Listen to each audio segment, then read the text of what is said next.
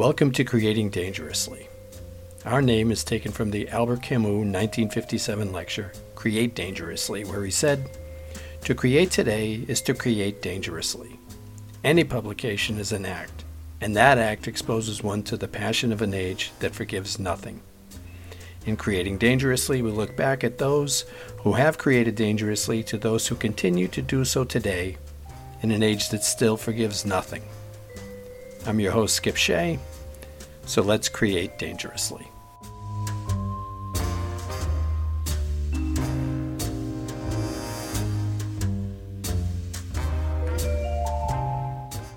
Welcome, you guys. We're here to uh, do the the what everyone else does now, the end of the year lists. I'm not sure if this is like a best of or just critics' choice. Are we critics? Do we call ourselves critics now because of this? I think legally we have to.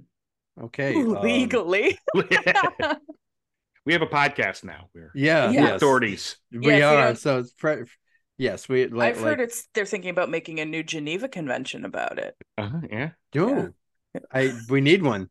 Um, and we need literate people to be able to read it. Read the, you know, what the, whatever it is, the rules of engagement, um, which this whenever people do lists, it is often you need rules of engagement, because as subjective as lists are, people seem to freak out when they're whatever it is that they love doesn't make it.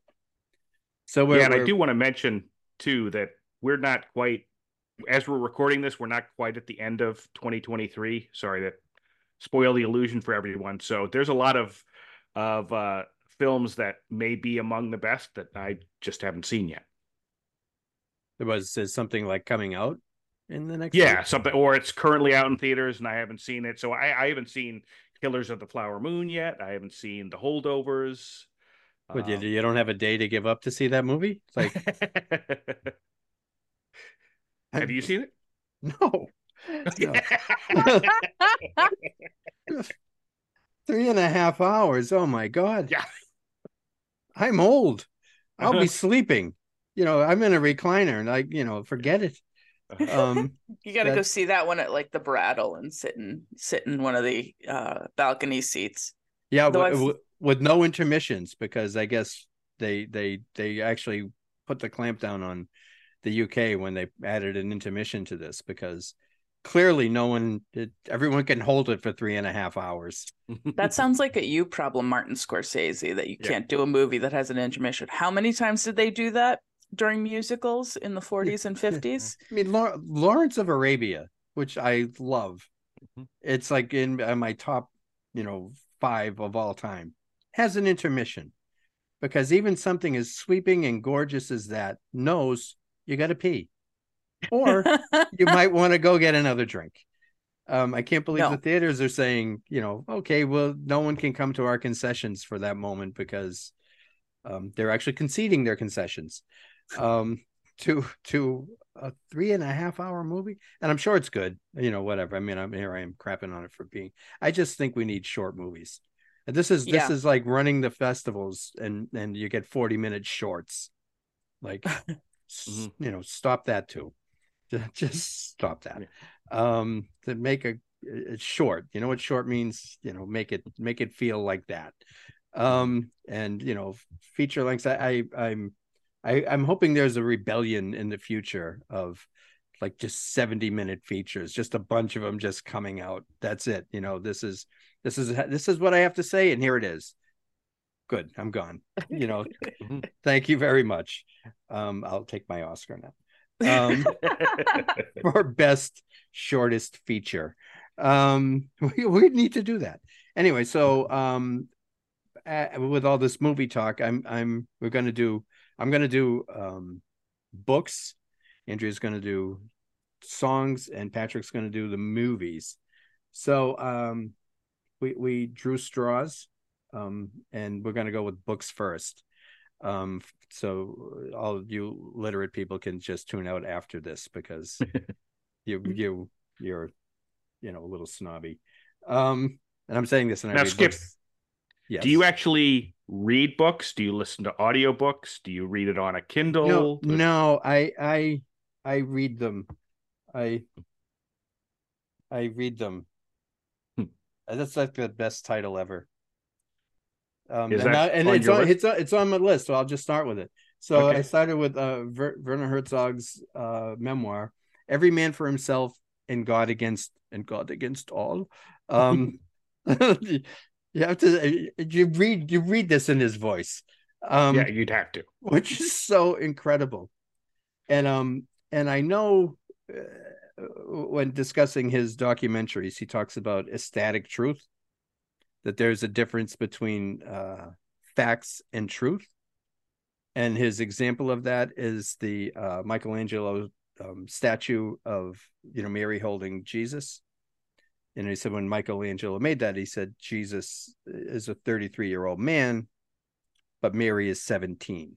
This the model for Mary is seventeen. So he's telling a, a greater truth here uh, in this. So he's, yes, the Pietà. Um, he, he's... Thank you, Andrea, for the notes.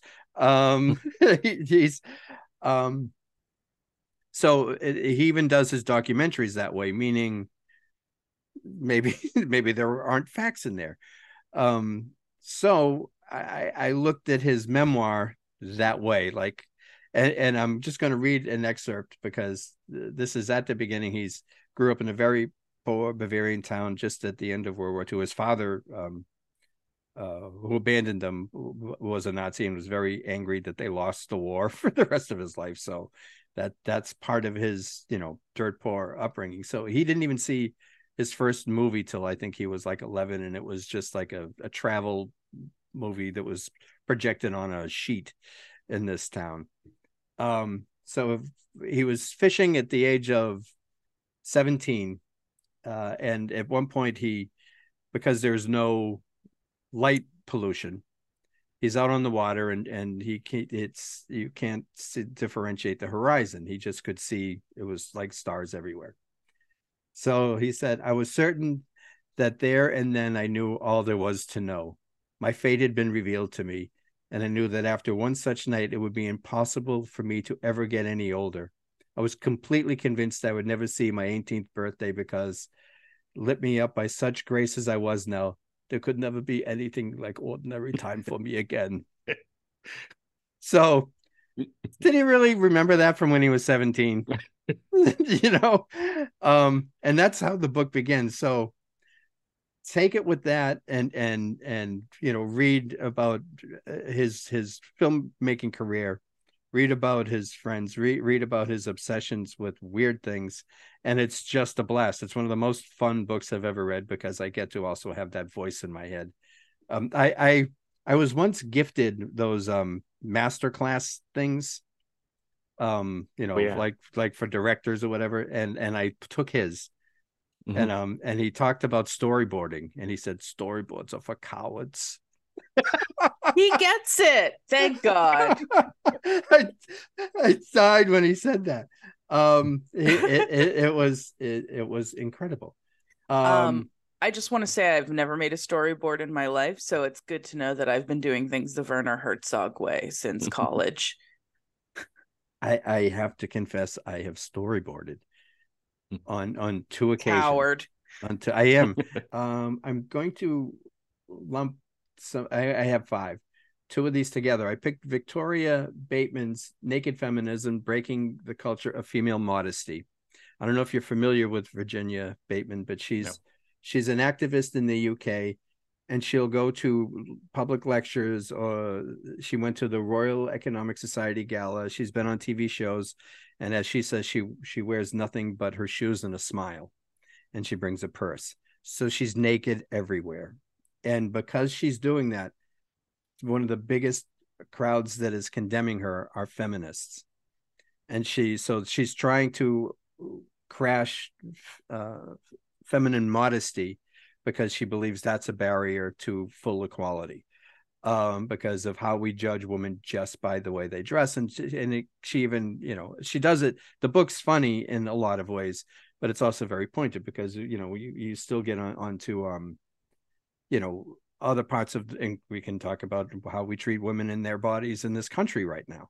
Um, so, you know, I, I think that she's onto something, and I, and I, I know she's onto something. And and I she talks about um, women who work in in the sex industry and how they're viewed. Um, and and I know people who work in women who work in the sex industry, and they're, they're like the most hardcore feminists I've ever met. Um, and, and I don't think people understand that. But uh, you know, freedom and equality um, is, is greater than than we, we still hold women to a certain standard. Um, you, you know, judging them by their looks. And how, and how they dress more so than men. I, I think um, at, um, Adam Driver was just finally asked, well, you don't look like a leading man, by someone. So it was the first time a man mm-hmm. was was questioned about his looks, I think, ever. I think he looks like a leading man, but that's just me. Yeah, I I don't. I, when I was kind of puzzled by the question, like, I mean, who doesn't look like a leading man or, or a leading woman? I mean... I mean, I think that's a question Jimmy Stewart came up against a lot too, though he was physically different than Adam Driver in a lot of ways. But it's, you know, going back to Werner's childhood for a second, if you don't look like a blonde, blue-eyed, strapping young man, if you're not Brad Pitt, you know, and I think that's, um, or the, you know, the tall, dark, and handsome opposite. It's, it's, and, but I think, you know, I hear what you're saying, but I think that our country largely ignores that. And there is the, you know, the sense of toxic masculinity that is out there too. And yes. I, I am a feminist, and I do support, you know, um, intersectional feminism, but I think uh, we can't fully ignore toxic masculinity. Um, no. So, yeah. So I would, re- I highly recommend getting Naked Feminism: Breaking the Culture of Female Modesty. So I'm going to couple that with Uh, Mary Gabriel's um, uh, biography of uh, Madonna, uh, a, a Rebel Life, and and I I think um I, I I think I don't know what people's opinions of Madonna are, but uh, um it, it's interesting to be reminded that she was one of the first people to to come out uh, fighting about H I V and AIDS. And she was actually pa- passing out pamphlets at her concerts then for safe sex before anyone else was doing that. I mean, I think the only other, you know, artist that I can think of, you know, was Diamanda Galas, who who did her, her series on it. But I mean, I, she's not the same name as Madonna. Um, and Ma- yeah, Madonna's been very pro on a lot of things. It's been impressive.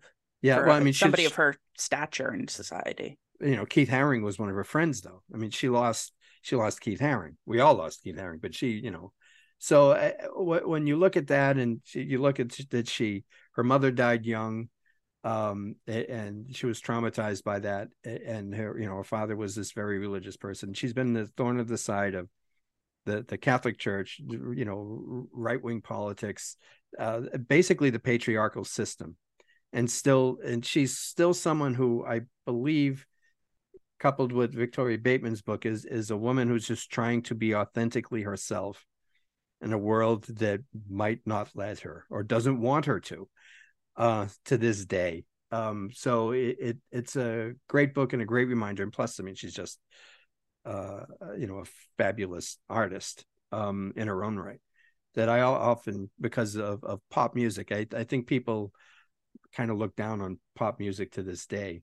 Um, to a degree, and and um, uh, as something as a lesser form of art, and there there's you know she doesn't have a lesser form of art. She's she's amazing, so that that's a great read. Um, and then I, I'm going to stick with with music now. Um, I, then I uh, the next book is Deliver Me From Nowhere by Warren Zanes, which is as much as of a Bruce Springsteen nut that I am. I mean, I'm, I was aware of, obviously I got Nebraska when it came out. Um, I was aware of, of his departure, and I was aware, we were all aware, it's like he recorded this in a, you know, his bedroom on a four track recorder and put it on a cassette. I was, had no concept and didn't even think of, because I was so young when it came out, of the business aspect of it. He finally had his first, you know, you know, number one album with The River. So he goes to Columbia. Here's my follow-up. It's called Nebraska. My picture's not on the cover of it. and the, the the title song is about a serial killer. I recorded it on a four track and it was only put on a cassette. Here you go.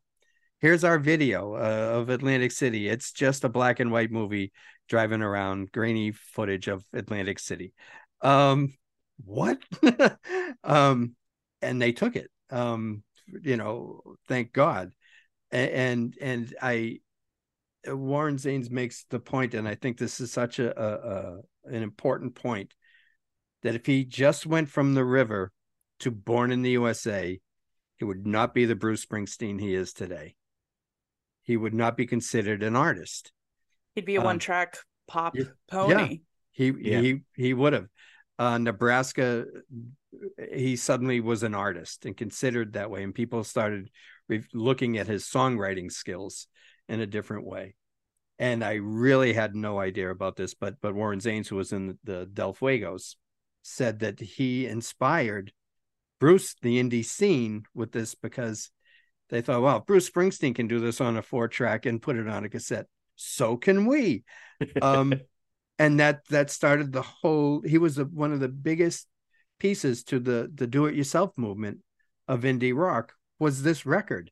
And again, I had no idea about any of that. Um, nor did I have any idea about the, I mean, kind of obvious saying this, but the truly depressive state Bruce Springsteen was in when he recorded this. Maybe the songs were a clue. I don't know. Um, maybe they should have been, but it, it, it's it's a it's a fantastic read. Uh, Warren Zanes is a really good writer. I was um uh, and, and it really does show, you know, an artist again finding their authentic voice, because I know I know that even with, you know, Born to Run, they were trying to do the Phil Spector sound. I mean, he he was doing all of this other stuff, and then I think this is where he he he, he literally became Bruce Springsteen. Uh, great book. And for my final book, um, it's Jeff Tweedy's new book, World Within a Song. And uh, a lot of Dylan just did one last year too, and people coming out with books and just listing songs and writing something about it. Uh, Jeff Tweedy's part, and I'm going to take this down from my board so I can actually see it, because this is this is such a good read. Uh, this is what he wrote about Dancing Queen, uh, the ABBA song. He writes, in a way, I blame the time and place where I grew up. The mid seventies, when Dancing Queen came out, was a time when there were very strict lines being drawn between cultural camps. As a kid who liked punk rock, this tune was situated deep in enemy territory at the intersection of pop and disco. Um, and he goes on to talk about how... Um, you know, every the, the whole disco sucks movement that that that came out, um and I think you could add on to that later when rap is crap, that that whole movement came out. um it, it was it's basically just attacking black music, yeah but add on top of the disco that it's also gay music, because it was played at all the gay clubs. And uh Jeff Tweedy admits that, you know, one day he's like walking through the supermarket and Dancing Queen comes on, and he literally stops and thinks, oh my God, this is a brilliant song. Um, he had that moment of, what the hell? This is fantastic. Um, and, and, and I think that that's, that, that's such an important message, uh, because we still have these lines drawn, you know, if you like this, you can't like that. And in these camps, and I don't, un- I don't understand camps when it comes to art like that. And the funny thing is, and and this this is literally a Shauna story, when we were um you know, as this is brought to us by the Shauna Foundation, um we were literally we were discussing music one day, and we were discussing the camps. And at this point, I think I was trying to, not as as good as what how Jeff Tweedy just did it, um trying to say, you know, it's all in, you know, there shouldn't be. And she she literally she said, music is just one word. There should be zero camps. She didn't use the word camps, but it, you shouldn't pick one or the other. It's if it's if it's music and you like it, then then then that's fine. It doesn't matter. But she was, you know, she certainly loved rap and hip hop, but at the same time, you know, when as a freshman, she was bringing a Hanson lunchbox to school, a freshman in high school, making a statement. Um, so uh, it, it's it, it's a fun book. It's a great book, and he he also mentioned songs that he hates, because it's also important to say, yeah, it's it's okay to say you don't like something too, even even though you understand it's all subjective. So um, those are my books. Great, great uh, fun reads. I, I ha- yeah, I have to ask, what's one that he hates? I think pretty much anything by um, Bon Jovi, because he tries too hard to be big with everything, you know. And, and um, so, yeah, he kind of slams Bon Jovi. Um, he slams people who uh, shout out Freebird at concerts. Um, and, and I thought, do people still do that? Like, is that still a thing? At the um, concerts I go to, it's usually ironic, but... Yeah, well, I, I well, I don't know if you ever heard the story that somebody shouted that, you know, within the last ten years at a Dylan concert, and then he did it. He played Freebird. Oh, really? I was like, what? What? Um, he so... was like, uh, sign. well, but that's but, and this is where Jeff Tweedy said, if you really want to, you know, hear Freebird, go listen to the original. It's great, and that's where I say, I hate that song, Jeff. So I'm not going yeah, to. I'm, I'm not a fan.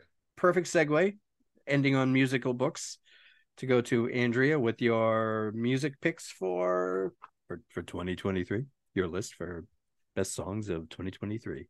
My best songs of twenty twenty-three.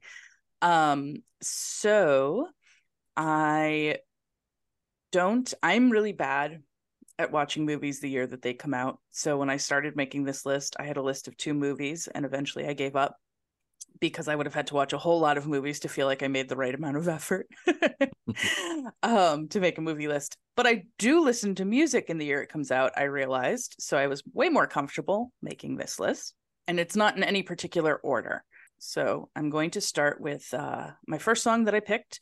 And I am, apologies to anybody listening to this who speaks this language. Um, I am probably going to butcher it. Um, so it's by, it's, by Elisa P, who is a Inuk singer, songwriter, activist, and filmmaker from Canada, um, currently living in Montreal. Um, the song is Iusamagi Yune Tak, which is how she pronounces it in her video that talks about it. And what that is, is a cover of Metallica's Unforgiven in Inuktitut, her, I guess I would say, tribal language. And it's off her album, Inuktitut, which is all covers of songs in that language, which is fascinating. I love this album. It's very low-key, very mellow. Um, it's amazing. This song in particular, though, really touches me because if you know the lyrics to Metallica's Unforgiven, it's about sort of being beaten down by society and becoming bitter and trying to survive in spite of that, not because of that. And coming from somebody who is an Indigenous person in Canada, which has had so many issues over the years, um, just so many issues always, let's be honest, with their Indigenous population since the English and French came over. It's an amazing cover. It's what starts out her album. It's very mellow. It's not what you expect from Met- uh, Metallica cover at all, but it's it's gorgeous. And being aware of the history that she's coming from and the history of this song, combining them into into new meaning is truly fascinating. And it's just a gorgeous piece. And there's something really interesting listening to um, the whole album too, which is tons of songs that you'll recognize. Heart of Glass is on there. There's um, Would You Like It Darker? Um, all these songs that she felt related to her childhood as an Indigenous person in Canada, translated into Inuktitut. And it is very, it's very meditative, I want to say, because of that. But this song this song is truly opens up the album, and it and it truly is remarkable in terms of, even without my understanding the language, the imagery and thought that it it conjures for me, um, and I hope for you.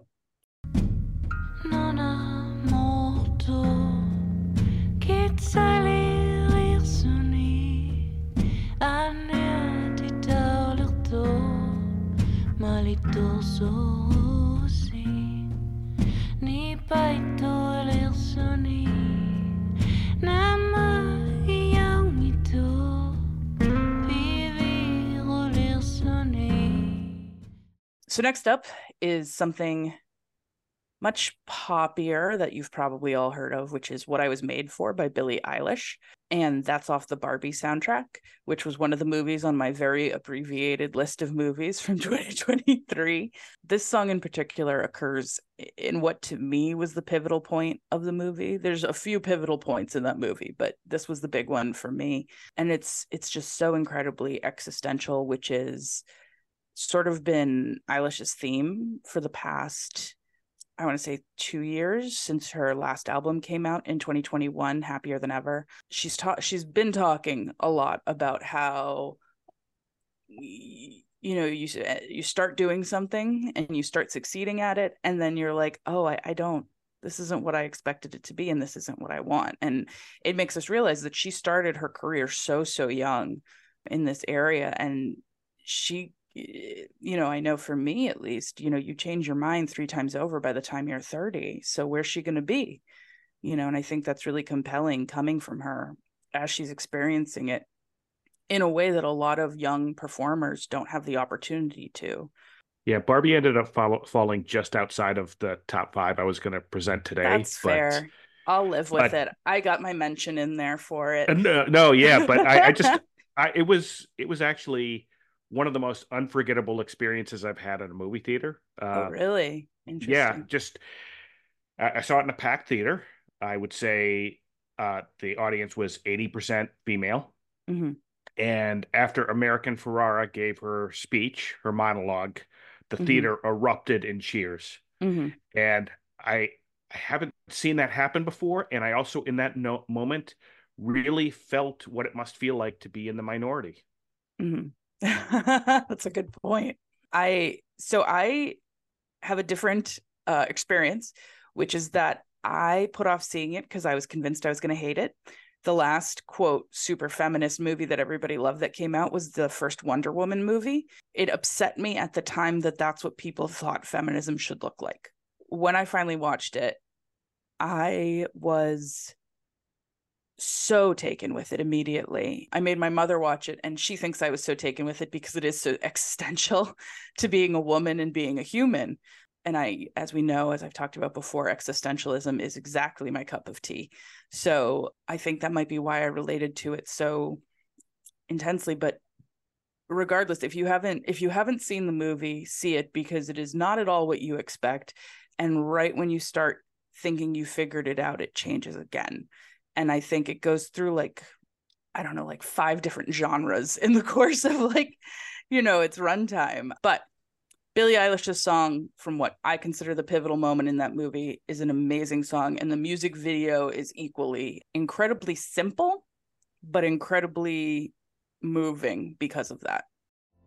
Cause I, cause I, I don't.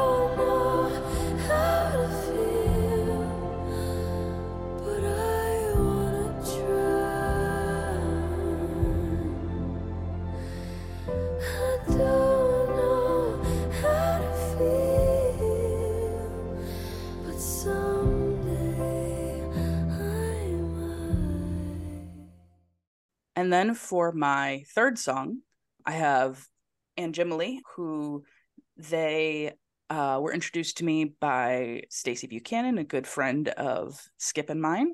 And this song is off their album, The King. And this song is incredible. Um, this whole album is incredible again. And Anjimile's first album was Giver Taker. I believe this is technically their third album, but it's the second that I've heard, if I'm going to be honest. This album, Anjimile has come out as saying that this is inspired by George Floyd and all of the hard work that, honestly, our country still needs to do, but that was being jump-started around that era. Um, never fully got off the ground, in my opinion, but still trying to do this work.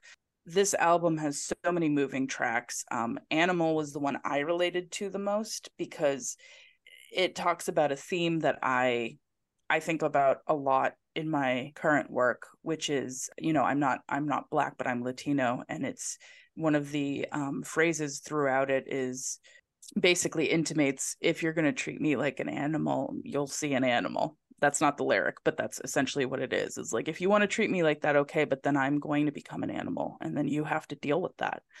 You know, I think around, especially around George Floyd and that era, I understand that sentiment immensely in the same way that I felt that sentiment around the time that they began, they began, it has not finished, detaining children in cages at the border of Mexico, families, but especially children in, in group cages. And, and you feel that, you feel that incredible hopelessness and helplessness.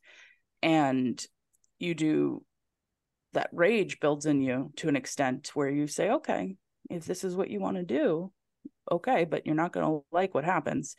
And I, I so deeply admire Anjimile's work on this album. It is, you know, I know I can't fully relate as somebody who is white appearing, but it's, it's this, this whole album is just remarkable. And um, it's incredibly, they, they, their work is classified technically as folk, but this album is incredibly dark and amazing. And I can't recommend it enough, especially this song. Take a look at what you've done.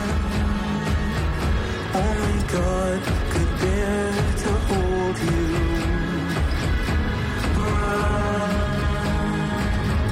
I will move the earth to find you. I am the grinning growl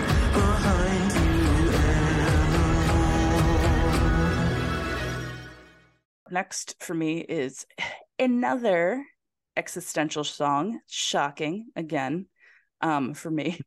Well, this is, you know, based off Camus, so it is it is this is, this is the place this is the place for this it. is the place for me to do it. Uh, up next is Angie McMahon um Angie McMahon's song uh Divine Fault Line, which she wrote with Emma Louise. Um, Emma Louise is a, an Australian singer who I'd never heard of before finding out that she co-wrote this song by Angie McMahon. Angie McMahon's from Melbourne, though they, I'm unfortunately going to forget, they do identify it as in the in the correct Indigenous term, the area that they live in, which I appreciate she she identifies that. And this is off her album Light, Dark, Light Again, which is, you can really feel, Angie was going through some things when she wrote this album, man. um, a lot of anxiety. It's very apparent. There were there are a lot of really good songs off this album. For me, between it was hard to it was hard to choose between like Divine Fault Line and I believe it's called You're Okay. I have to look it up because it's the song right before Divine, but Letting Go. Divine Fault Line and Letting Go are back to back, and both are, it's like just the emotional core of the album to me. Divine Fault Line is is gorgeous in terms of lyricism and musicality in it. And I think, I mean, I've always loved Angie, Angie's sort of ability to weave a song as a story. And this one is is not as much a story as it as it feels like a poem, like a loose association poem describing a feeling. And it it really spoke to me as somebody who's come out of really emotionally, mentally difficult situations. There's a line, it, I think it's time to sweep the eggshells clean. And I was like, oh, I feel that. There's a lot of really incredible lines um, in this song specifically. And the the way that she uses sort of, there's a lot of over singing in this song of two different tunes and melodies, and it and it just weaves together really beautifully. And while it's while it's a gorgeous song in itself in the lyrics, it's also, this one, the musicality is really really impresses me.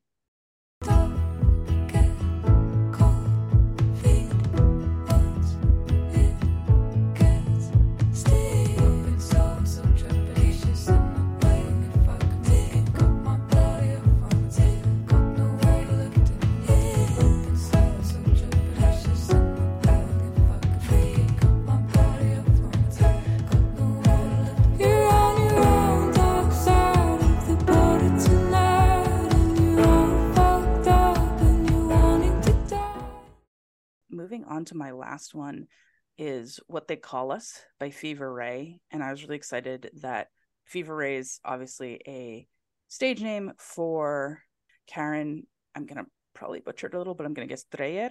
It's a Swedish artist. And they're, they were introduced to me by somebody as the original Lady Gaga. And I definitely think there's been a lot of places where Lady Gaga has pulled her early stage presence from Karen Dreyer. There's a lot of makeup involved, a lot of, I believe there was a meat mask at one point for, for them pre-Lady Gaga. Their current album released, they look like a sickly version of Riff Raff from Rocky Horror on the cover, with lots of like green funky makeup and like the long stringy blonde hair, bald on top, and that's not what they look like usually, but they look like something different every time I see them, so who's to say? Maybe. But this this this whole album, I was really excited. This is their third album. They um released two before this. They used to be in a band with their brother Olof called The Knife, which was also amazing. The thing about Fever Ray that's amazing is they either sing very low in their chest or very high, similar to P J Harvey, but oftentimes it's in the same song, where P J tends to do whole albums tonally one way or the other. Fever Ray's stuff is just amazing, and if you haven't heard it before, I highly recommend it. Sometimes it's a little dancey, sometimes it's dark, sometimes it's just weirdly techno-y, and it's always very... You read the lyrics and you're like, I don't know what I don't know what this means. I don't know what's happening. But there's definitely a mood that permeates. And that's true for What They Call Us, where there's something, there's a lot of themes on this of the difficulties of being queer.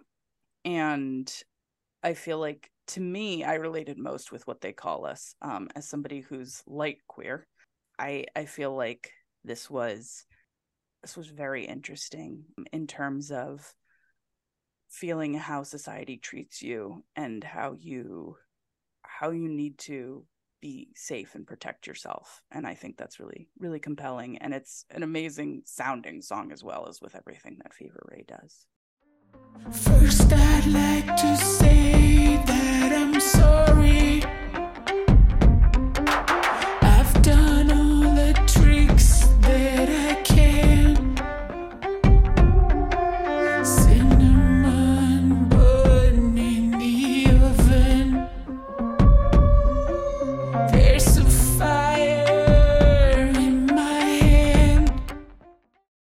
So, Andrew, this is a question, because I don't know how people do it anymore. Mm. Where did you find these songs? Because I don't know where to find good new music these days. Oh, um, so I keep, I, I do, um, I use Spotify very heavily. And I know it's not great for the artists, so oftentimes I try to give money to them where I can, going to shows, buying merch, et cetera. With Spotify, what I do is I set up my favorite artists, so I get alerts when they have new music out. So, you know, Fever Ray, Angie McMahon, Billie Eilish are all on that. Anjimile, friends, Stacy. Um, my friend Stacy used to run Front Row Boston for yeah. W G B H. Um, so that's where I learned about Anjimile the first time, and heard from Stacy that they had a new album out. So got that. And then also Spotify has a lot of best of year lists, new hits, but you can look up like best of indie. I keep an eye on like Pitchfork's listing, which is how I find some of the new songs. I follow people on Instagram. So that's how I found out about Cobra from Megan Thee Stallion, you know, so, so usually very careful tracking through Spotify, obsessive list making, keeping an eye on things. I try to listen to like new music if I have a drive ahead of me. And uh, it usually involves a very liberal use of the skip button, but not the not the skip Shay button, but the skip song button. Uh, That's terrifying. We, yes, yeah. my, my, mine is to be used very conservatively. You hit the skip Shay button and it just starts telling you why the song isn't good in that particular sense, or why it is good if it's if it's you know not Freebird. Um, and we, uh, yeah, I. I I say we because I usually have my cat in the car and we judge it. If she starts like screaming at the song, I have to skip it anyway. So she, is she screaming or singing along? That's the question. Oh, that's a good question. That's a good question. Maybe, maybe she's just bored with my musical taste and I'm discovering something today, here and now about her musical taste. Um, yeah, because I, I struggle with, with finding not only new music, but new interesting music. Yeah. Um, that that's always that. the the the the dilemma. I mean, because I, I it's easy for me to find new pop music, mm. um, and, and I do, um, only to if for no other reason than to keep up with my grandchildren. Um, I have to say, it's it's it's taken me a long time, and I want to say it was kind of Billie Eilish who got me back into listening to pop music. Um, I assumed I wouldn't like her first album. Um, and then I heard Bad Guy and I was like, oh, this is catchy. Um, and then when Happier Than Ever came out, I was like, let's give it a listen. And I was like, this is an amazing album for what's essentially a pop album. Um, and it's because of that, like, I gave um, Miley Cyrus's single Flowers a chance. And I actually really love that song too. That's a great song. Um, yeah. And, you know, I think I think, especially with younger artists, which most of our pop artists today are, um, remembering that they they will grow and change is a big part of that, and continuing to give them chances to do so. Um, you know, I've never listened to Miley Cyrus before, um, and I really loved that song. My line, I still, I still have a line at Taylor Swift. I will not listen to Taylor Swift, but I hate her voice, which is the problem there. Well, the the, the I, I have grandkids, but um. I, and I'm not going to apologize for the, my Taylor Swift story here. So I, I was mm-hmm. thinking, wow, you know, I'm really ignorant. I don't know anything by Taylor Swift. Um, you know, and, and I, I, I am, I'm one of those people who really, you know, hates. I, I remember, um, you know, some T V show. What's, what's the one with Winter is Coming? Game oh, of Thrones. Uh, Game of Thrones. Game of Thrones. Like I, and, and when they were doing the last season, you know, so many people on social media were like, oh, I've never seen an episode of that. And I thought, oh my God, you're, you're bragging about cultural illiteracy. Why, why are you doing that? You look like an idiot. Um, so then I thought, oh my God, I don't want to be culturally illiterate, but illiterate about uh, Taylor Swift. I, I have to start listening. And I hadn't started listening yet. And I heard this song on the radio and it was Anti-Hero. And I'm like, well, this is good. Who's this? And then I, you know, Shazammed it. I'm like, oh my God, I'm listening to Taylor Swift right now. And I actually really like this song. Um, so I, I, I have listened to some of the others, and uh, she's, she's a fine pop artist. Um, and, and, and I'm, I'm a, such a sucker for pop music. It, it's ridiculous. I love a good pop song. I absolutely love yeah. a good pop song. I mean, I, I was with yeah. Miley Cyrus with Wrecking Ball, I think. Yeah. Um, I th- mean, that, Wrecking Ball was fun. That that's when I stopped seeing her as um, you know, Hannah Montana. Hannah Montana. Yeah. If uh, only if only Nick Cave could stop seeing her as Hannah Montana, I would love it, because he keeps putting that name in every song that he writes the last like ten years, and I'm like, babe, she's not that anymore. No, she's she's actually, I I think, become the anti anti-hero, but anti yeah. Hannah Montana, and and, and uh, she's I found her to be an incredible artist. Yeah. Um. So I, I I love what she's just again. You keep on, like you say, keep an eye on them, and then see yeah. where they go. Now we get to movies. Okay, the moment we've all been waiting for. So. Oh, uh, we're I'm actually just out of time. No. I'm actually very proud of my list. Um, Letterboxd, if you're on Letterboxd, has a feature where you can look up all the movies that came out this year. So I was reminded of one or two that I had forgotten came out this year that I was able to add to the list. But I think it's a, I think it's a pretty diverse list. And it starts with a movie called Bottoms. Uh, hilarious movie. Uh, it's a filmmaker by the name of uh, Emma Seligman. She also did a movie called Shiva Baby, which is which is terrific. Uh, she wrote this with her star, uh, Rachel Sennott. It's about two uh, virginal lesbian best friends who decide to start a fight club for women as a way to get cheerleaders to have sex with them. Uh, that premise, uh, the premise uh, makes it sound like it's your typical male-focused teen comedy, and in a way it is, but it's also uh, absurd and hilarious, and it pulls off something that a lot I see a lot of filmmakers try. Uh, doesn't always go well for them, and that is the the, the main character, uh, Rachel Sennett's character, is arguably irredeemable. Uh, and I see a lot of people who, uh, low-budget filmmakers who make comedies who have uh, an irredeemable character in the lead, and it's just insufferable. Uh, you know, you don't want to spend uh, five minutes with them, let alone a whole movie. Uh, this this movie pulls it off. Um, uh, and, uh, you know, like, like most movies, she, she learns a little something at the end, but not really all that much. Uh, but, uh, she's hilarious throughout. Um, Skip, I, I don't want to explain why, but I, I believe that you will love this movie, particularly the way it ends. Um, just, it dares to go places and still be, dares to go dark places while still feeling light and funny. Um, and uh, I, this this filmmaker, Emma Seligman, is one to watch. She had a horrible try, time trying to pitch this movie.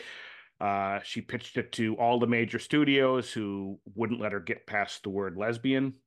Uh, finally got released by Orion, and um, I, I think it's the funniest movie of the year. Also want to mention uh, an up-and-coming actor who may be one of the funniest improv comedians we have right now, and that is Marshawn Lynch, who's in this movie. He plays he plays a teacher. I've seen him uh, on uh, an improv comedy show on Netflix called Murderville.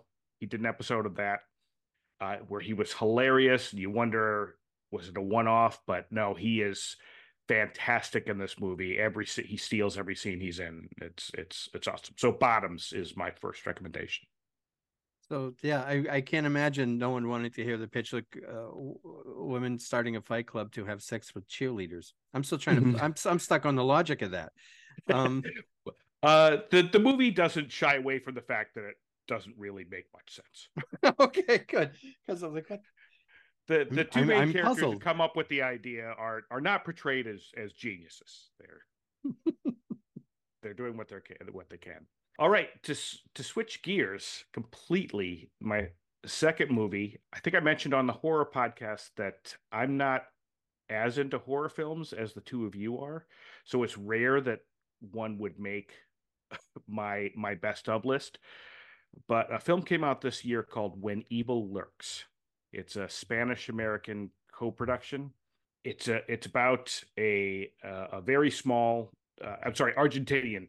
Uh, American co-productions. A very small Argentinian town. Two brothers are walking in the woods. They come across a decapitated body. While investigating it, they go to their neighbor's cabin and find that the son in the neighbor's cabin has been infected by a demon who's about to give birth. The body they found in the woods was the body of what they called a cleaner, essentially like an exorcist who was coming to get rid of, of, of this demon. From there on, these two brothers and the people around them make every mistake imaginable in trying to get rid of this demon. They don't listen to advice. This demon can pop and possess from person to person. It is an extremely bleak movie, but very viscerally engaging. One thing I'll tell you about this movie is it has the scariest sheep you'll ever see. Uh, that sheep is responsible for one of the most brutal kills I've I've ever seen in a horror film. So I highly recommend When Evil Lurks. I was going to say, you've clearly never been to Iceland if you've never seen a scary sheep before. Don't don't be around a sheep with an axe. That's what I'll tell you about this movie, and I won't spoil it any further than that. But uh, great, great film. I'm, I'm, I'm, the images in my head are more comical than than scary, I'm gonna say. Um, this is another one where I feel, Skip, you would love this movie. Um, I think I think you should check it out. I'm I'm sure I will. I know I will before I see Martin's new movie. It it is a lot shorter. I, maybe God. maybe half the length. Yeah. Okay. Perfect. My list contains a couple of movies that if you had told me a year ago they'd be on my end of the year list, I would have laughed at you. That's the case with this one that came out earlier this year, and it's Dungeons and Dragons: Honors Honor Among Thieves. I know it's a Dungeons and Dragons movie, but it's done right. It it harkened back to the back to the days of really light action adventure films. It's hilarious. It helps if you know about Dungeons and Dragons. There's a particularly great series of, of jokes regarding the lawful good character in the in the film, but you don't have to. All in all, it just feels like a really super light, funny adventure story. I, I enjoyed every minute of it. I wasn't expecting it, expecting it to be that good.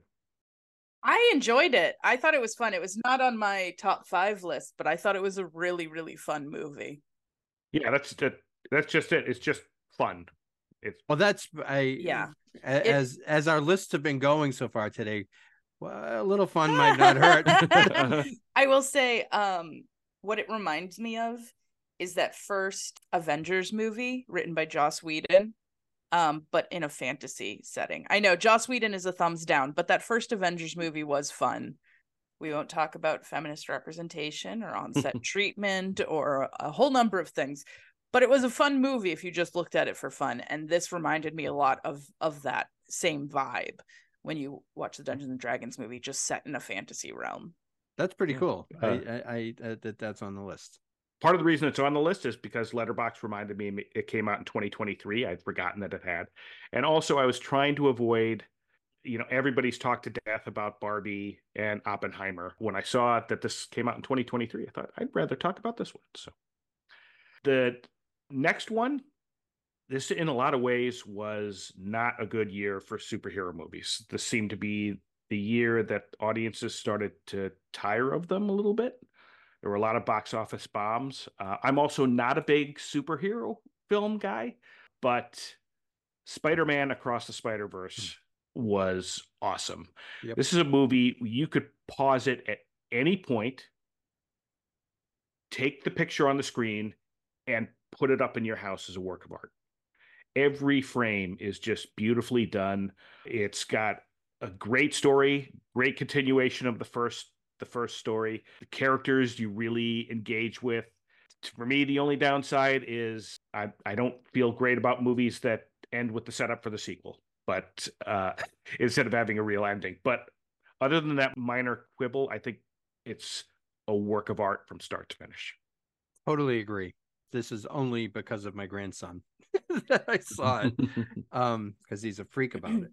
And I, I will like, say this, this latest Spider-Man cycle, this animated, pseudo animated, I think in the case of Across the Spider-Verse, has been like really popular in terms of topic that they've been covering, sort of as an identity, Spider-Man identity.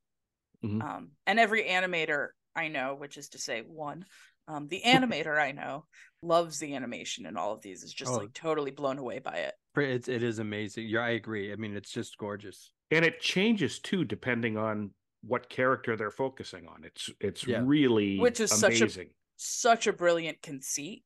My friend who animates showed me a clip from, I don't know what verse he's from, but it's Cockney Spider-Man. And it's like sort of hand-drawn, grungy animation. And it's in like what's otherwise like this beautiful animation style we're used to today. But it's like takes a very, you know, like almost Winsor McKay-ish look. And it's very, very cool. All right. Uh, my last pick uh, is another one that never would have guessed that it would be on my list, let alone my my favorite movie of the year. Um, Skip and I have talked about this. We've we're both big Godzilla freaks. Yep. I've seen most of the movies.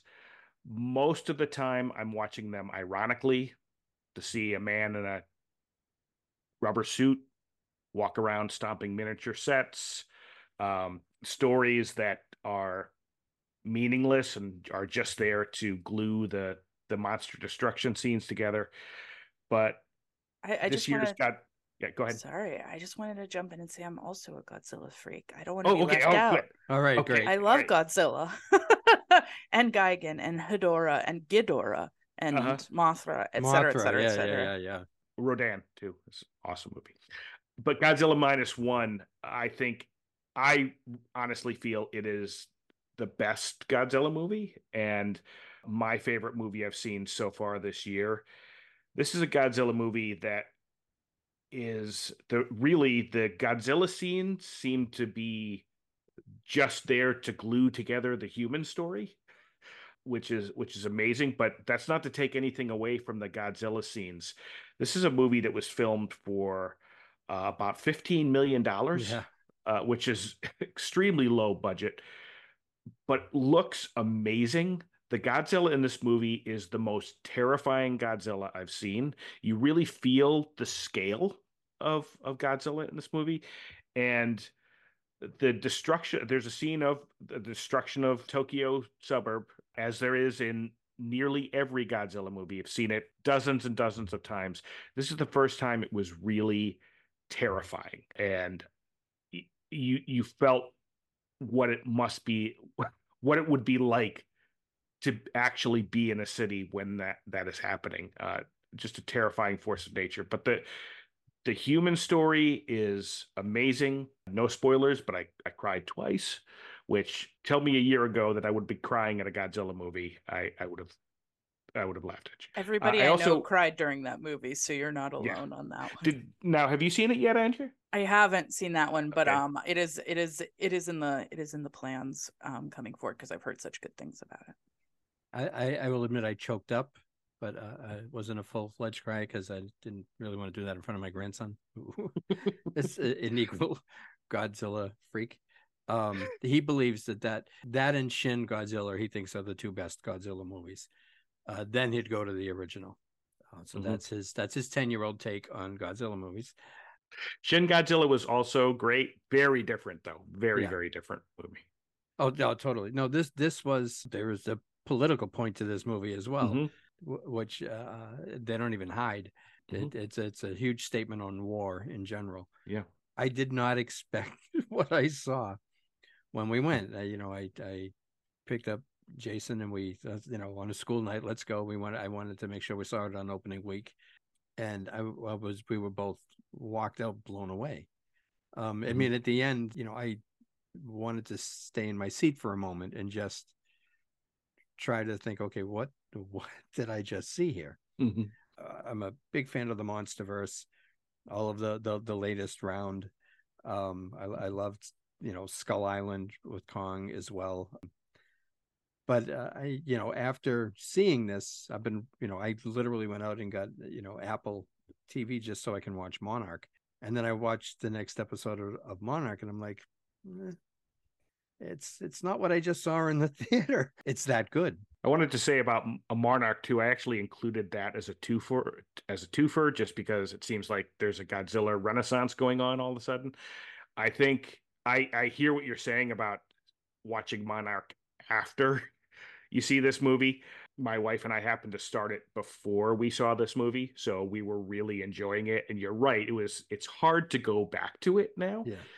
In fact, I was before. I saw this movie, I started to go through, I was going to watch all of the kaiju movies in order. And I saw the first two Godzilla movies. I saw Rodan, Mothra. The next one on my list was King Kong versus Godzilla. But then I saw Godzilla minus one in the theater and I was like, I can't go back to the campy Godzilla for a while. No, it's hard. This this has set a, a, a an incredibly high bar for, for, for these movies. And, and you're right, it was fifteen million. I mean, how much was Godzilla Destroys Fenway Park movie? How much did that one? Yeah, maybe ten times that. Well, not just that, but I mean, I imagine that's about the budget that Monarch probably has for something of that level. I mean, Kurt Russell's in it, right? Yeah, so mm-hmm. not enough. Not well. Kurt Russell's not in anything enough, in my opinion. So, how far I, I, into it have you gotten, Skip? So I haven't far? seen. I haven't seen last night's episode. Okay, um, we haven't so seen that one either. I, I, I'm up. We're we're up to. I mean, and, and it, I, to its credit.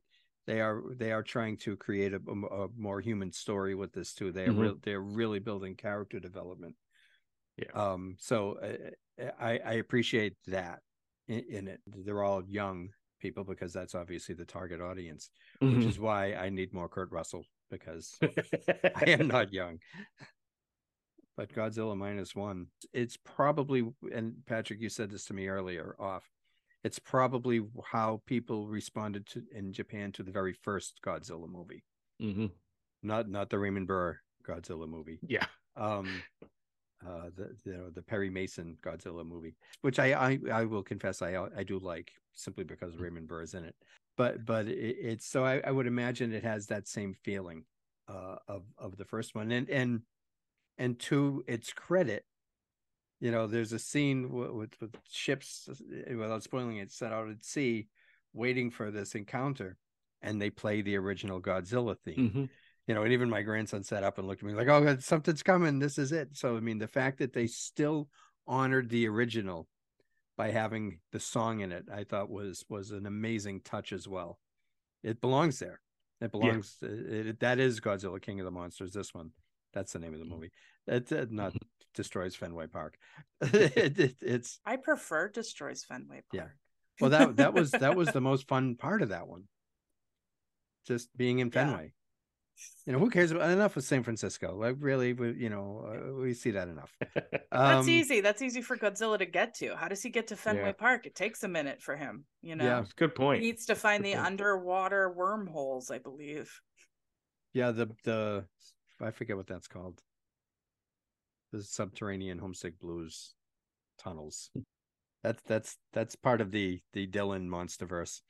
It's just a giant Bob Dylan coming to sing folk at your seat. Yeah, exactly. I would scream and flee depending on what era it was. No slam on Dylan. I just saw him in Providence. So, and he ended the show when he played the harmonica. The place went nuts.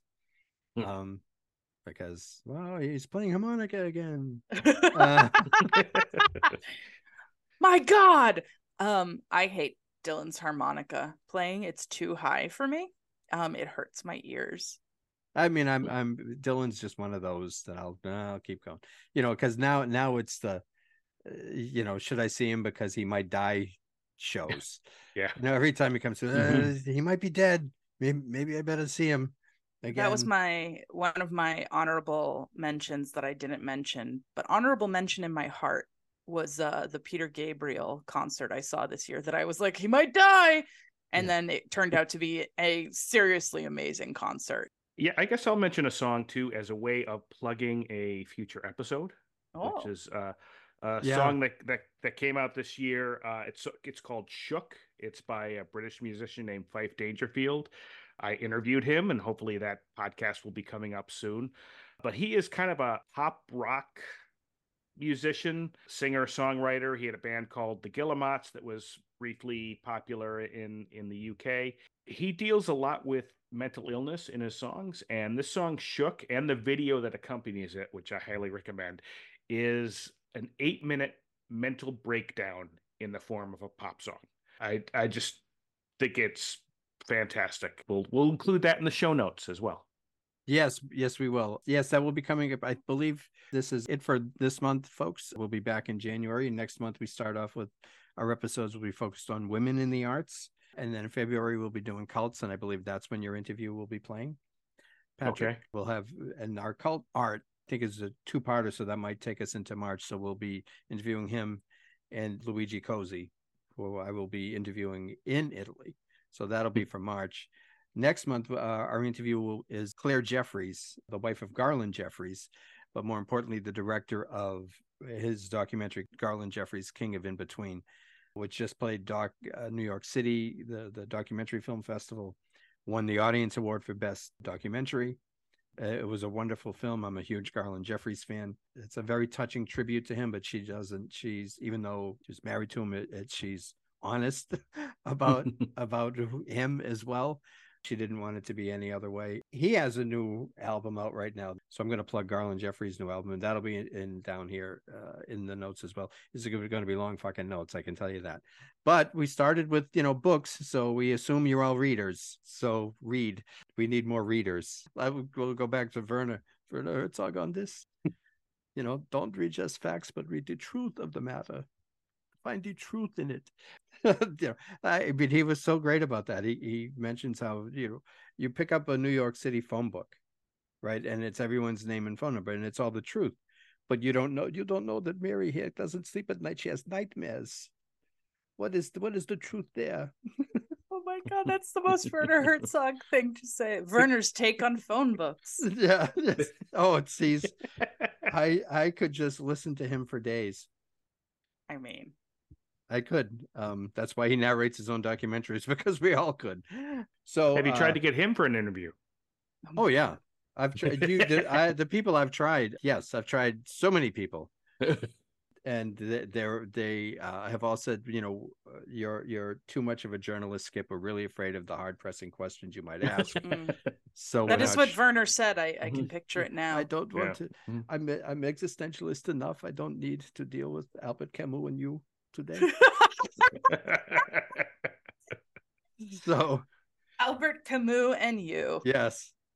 Yeah, we need to make a like a coffee there mug that is. Says that. Yeah. Um, all right, guys. Well, uh, happy holidays um, to everyone and to you guys as well. And we'll see everybody here in January. Bye. Bye, everyone. May I have your attention, please? I think you all remember the bargain we made about staying all night. You know what, Vincent? It is the holiday season, so I think I will stay and join you for a drink. But first, I have some things to attend to. I want to thank my co-hosts Andrea Wolanin and Patrick Bracken for joining me on this journey so far, and, and the Shauna Foundation for supporting and creating the podcast. You'll notice in the show notes that we now have Spotify lists of the songs mentioned in the episode, books listed on Goodreads, and the movies mentioned on Letterboxd, and I'll be going back to previous episodes and creating lists for all of those as well, as soon as Vincent's party ends. But first, I, I need to find my Camus and You coffee mug to join him. Happy holidays, everyone.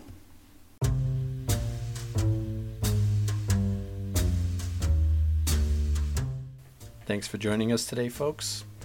Our opening and closing themes are by Shane Ivers. Creating Dangerously, a monthly podcast, is a production of the Shauna E. Shea Memorial Foundation, Incorporated, a five oh one c three charitable organization. All views and opinions expressed in Creating Dangerously are not necessarily those of the Shauna Foundation and its affiliates. Not that we have any. They are only the opinions of the hosts and the guests. See you next month, and remember, keep creating dangerously.